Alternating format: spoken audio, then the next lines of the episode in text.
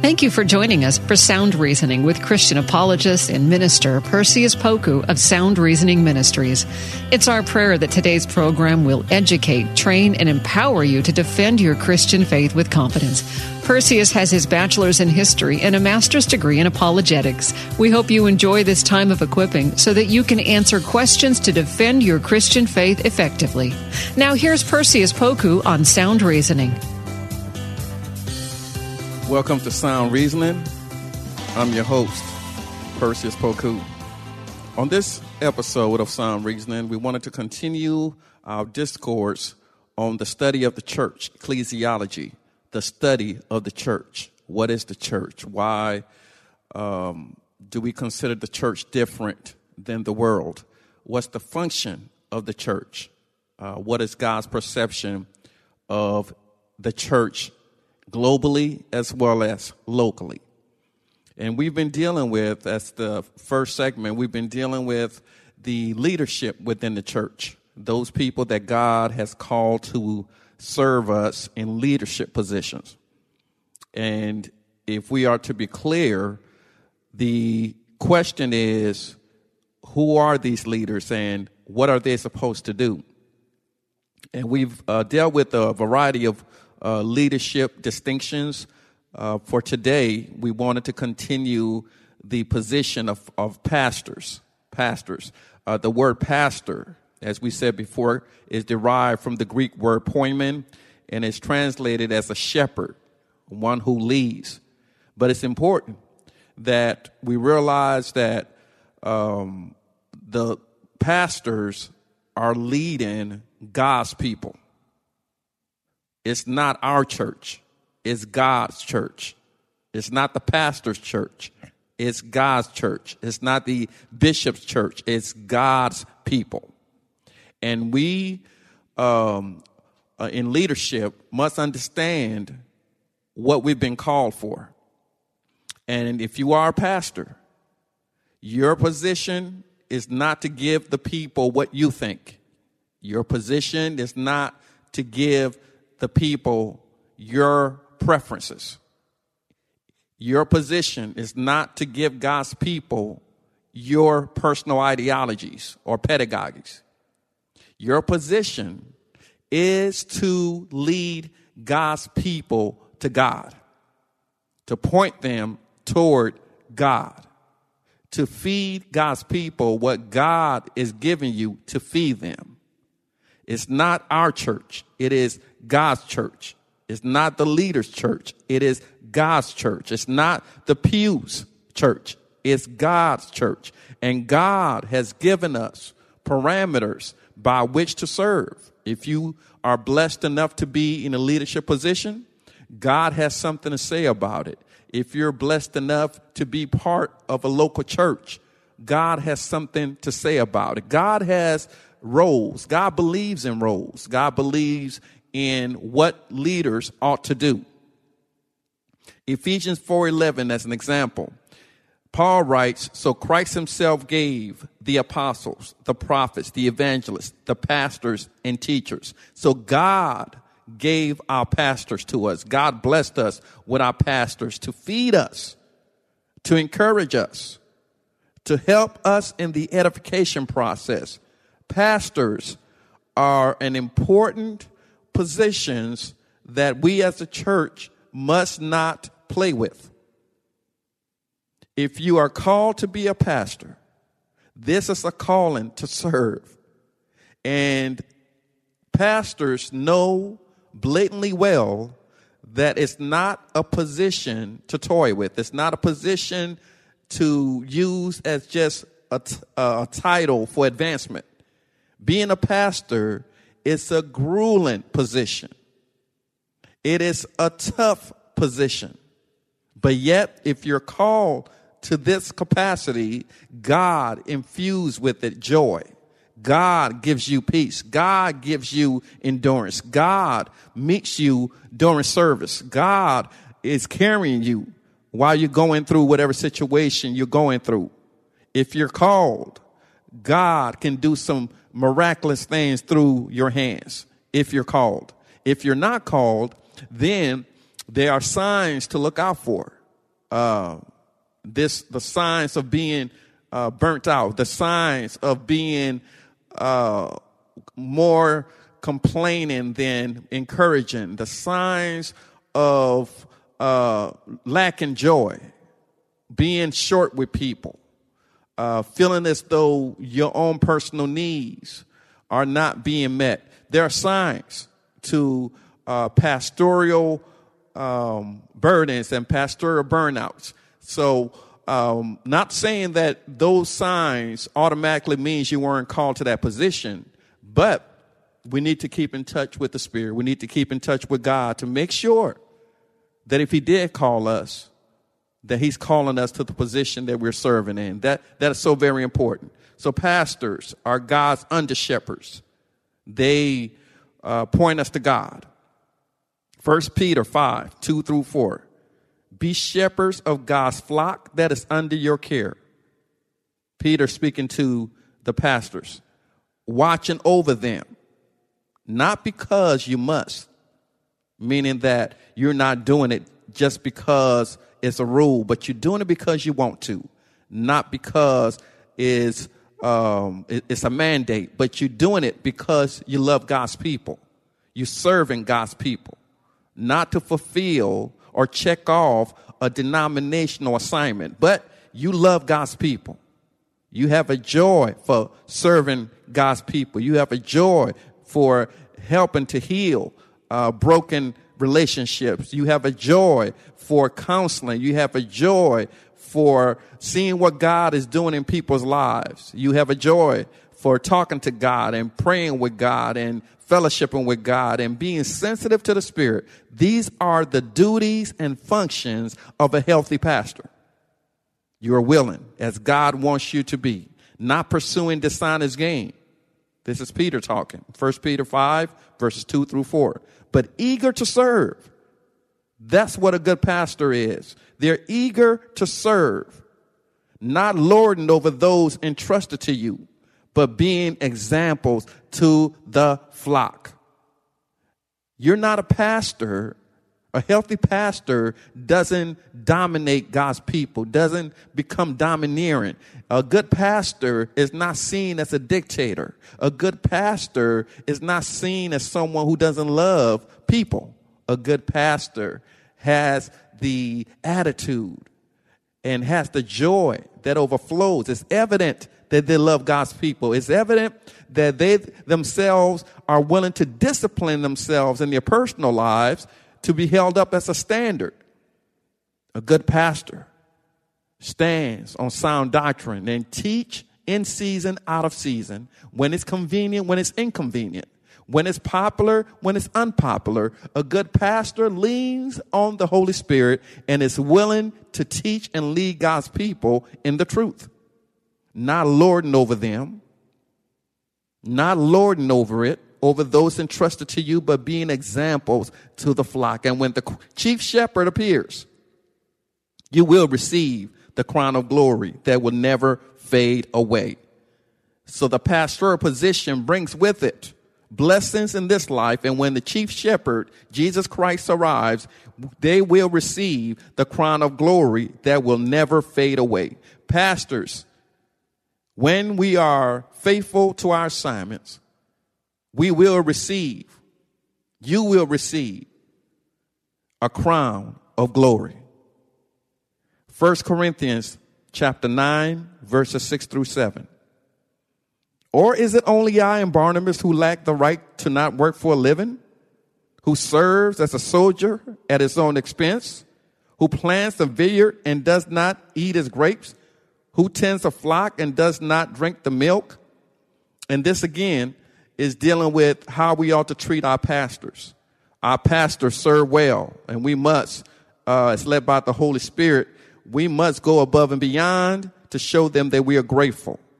Uh, pastors um, intercede on our behalf. Pastors spend a lot of restless nights listening to our stories and dilemmas. Pastors are on their knees praying for us thinking about us, thinking about our families, thinking about relationships that need to be restored. Pastors are thinking about us. They're praying for us. They are attending to us. Pastors uh, work often on our behalf. So, as a sign of gratitude, we must make sure that we take care of our pastors. We must make sure that we encourage them. We must make sure that we're praying for them. We must make sure that we're also showing them how much we love them, not just by lip service, but also taking care of them financially. Taking care of them financially as the church is able to. So make sure that we are looking out for our pastors, that we're taking care of our pastors because they do so much for us.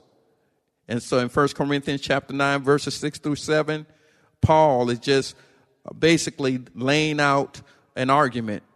Uh, is it only him and Barnabas who lack the right to not work for a living? It's a rhetorical question. Even Paul worked. He worked as a tent maker. Verse 7, who serves as a soldier at his own expense. A lot of pastors uh, spend money out of their own pocket to advance the kingdom and to build people up. Well, we shouldn't take that for granted. We should also um, uh, uh, uh, pay them back. We should also take care of them. And um, as much as we are called to do, we should bless them above and beyond, if we can, what we are thinking about. But we should take care of our pastors. Who plants a vineyard and does not eat its grapes?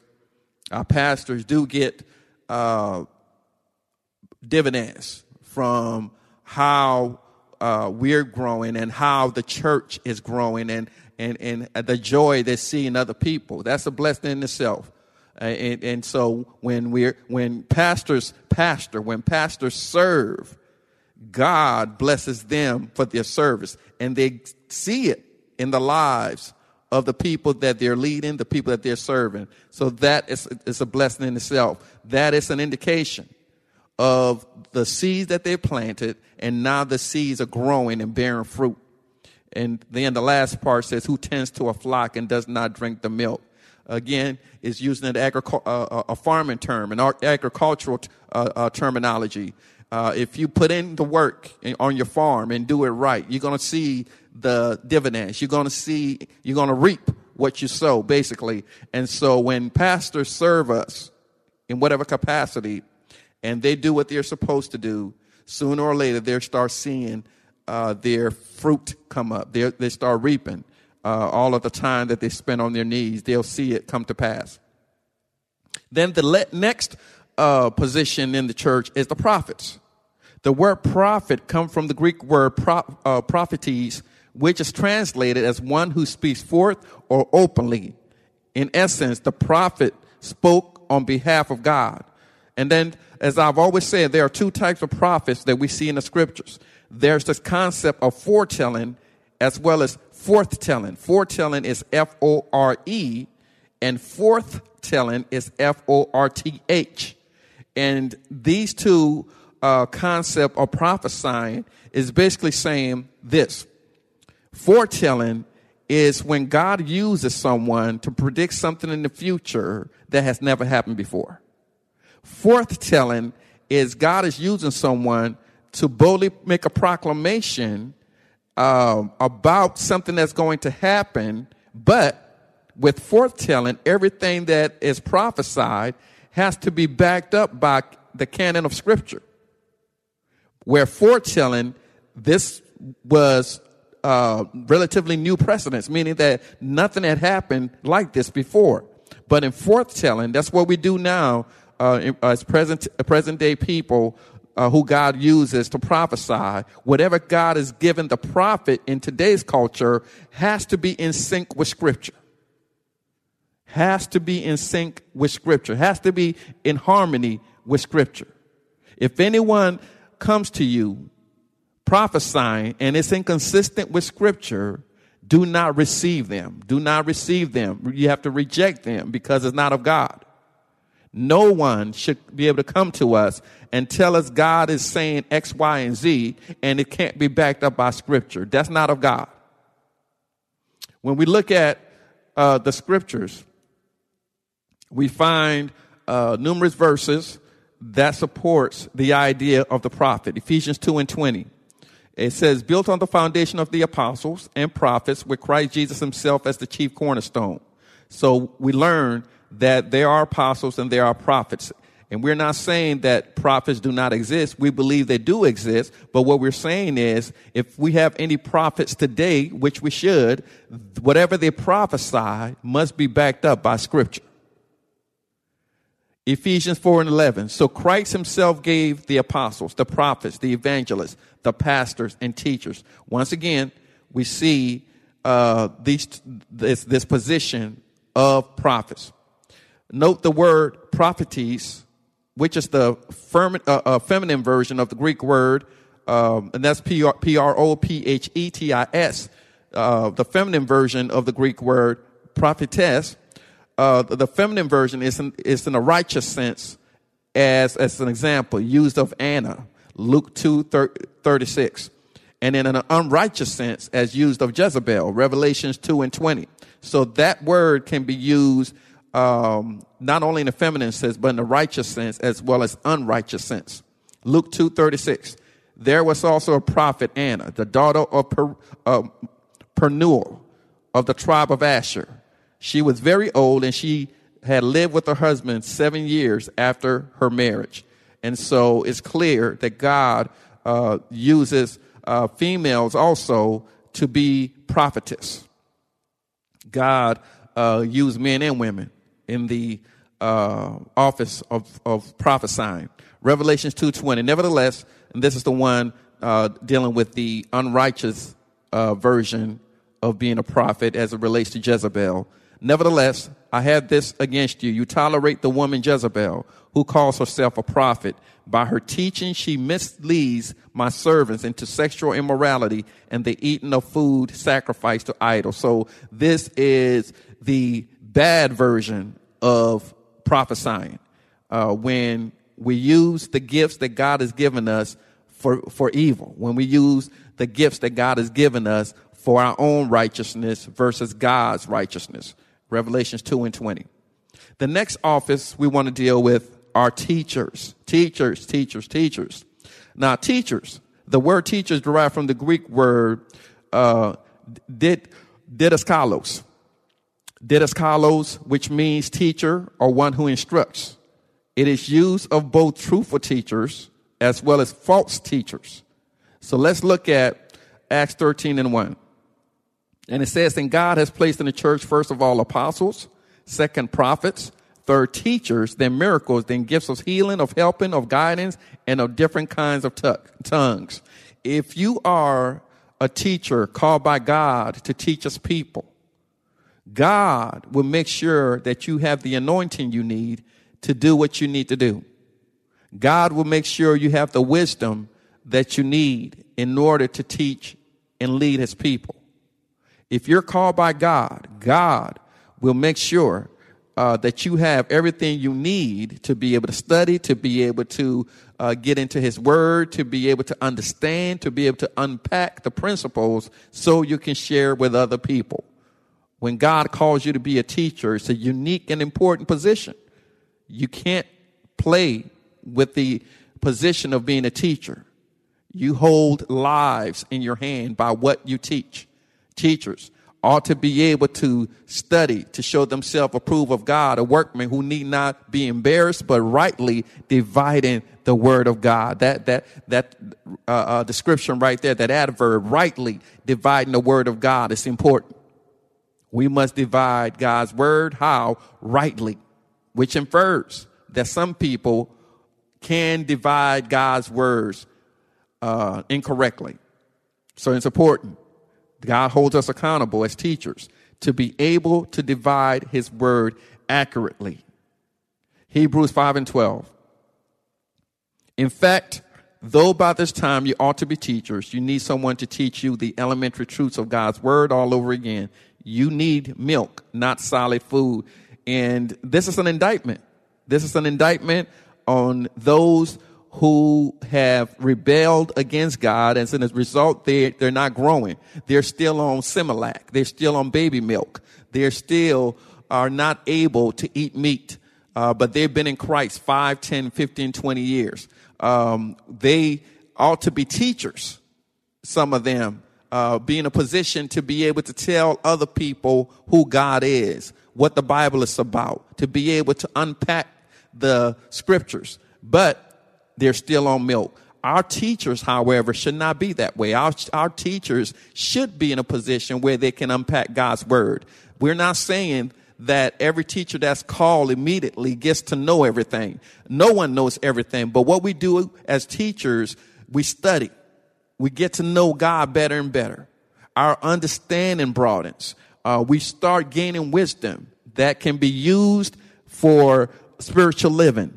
And this is what God is calling us to. Every teacher must be able to handle God's word accurately. Oftentimes, uh, I, I get people that contact me about a scripture that they're dealing with for their Sunday school class. Uh, they, they, they, they've wrestled with it. They've looked at commentaries, but it's still not making sense to them. So they reach out to me and ask me to help them make sense of this topic or uh, the scripture and I'm happy to do so.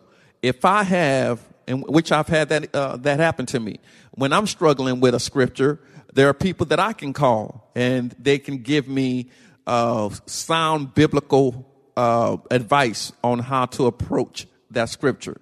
So all of us uh, should be thirsty for God's word, and then all of us should be willing to get in a position where we can unpack God's word, but then God calls us to another level, some of us, to become teachers.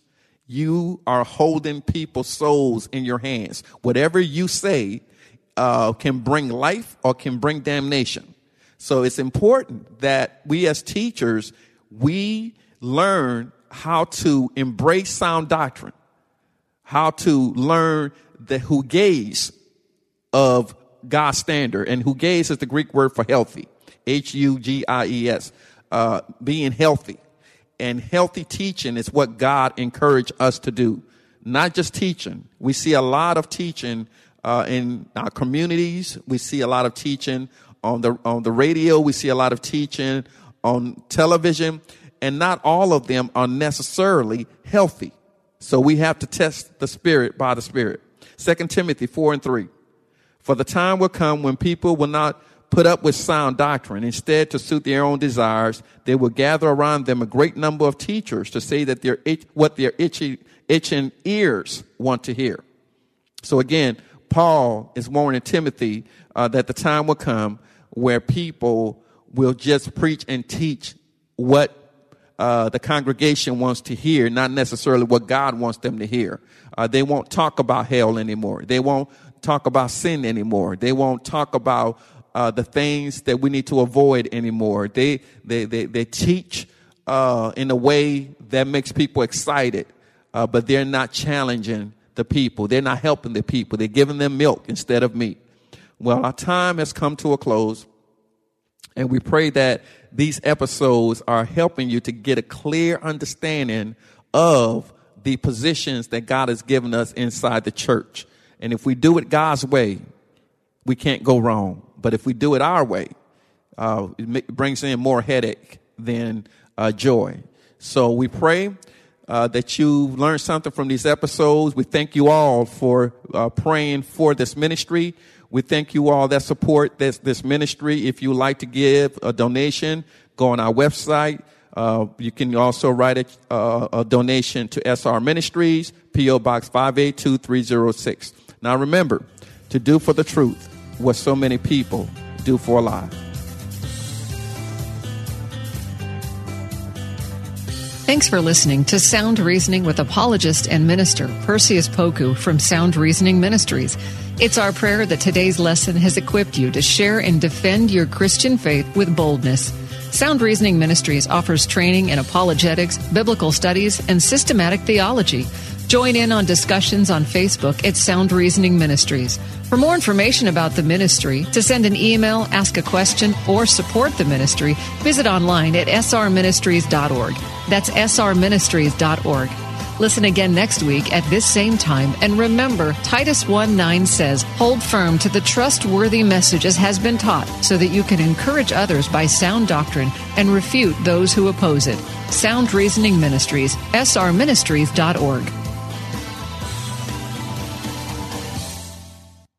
Hi, friend. Are you stressed? Maybe even worried about so many needs around you that you've forgotten you are worth taking care of too. Well, I'm Bonnie Gray, the host of Breathe, the Stress Less podcast.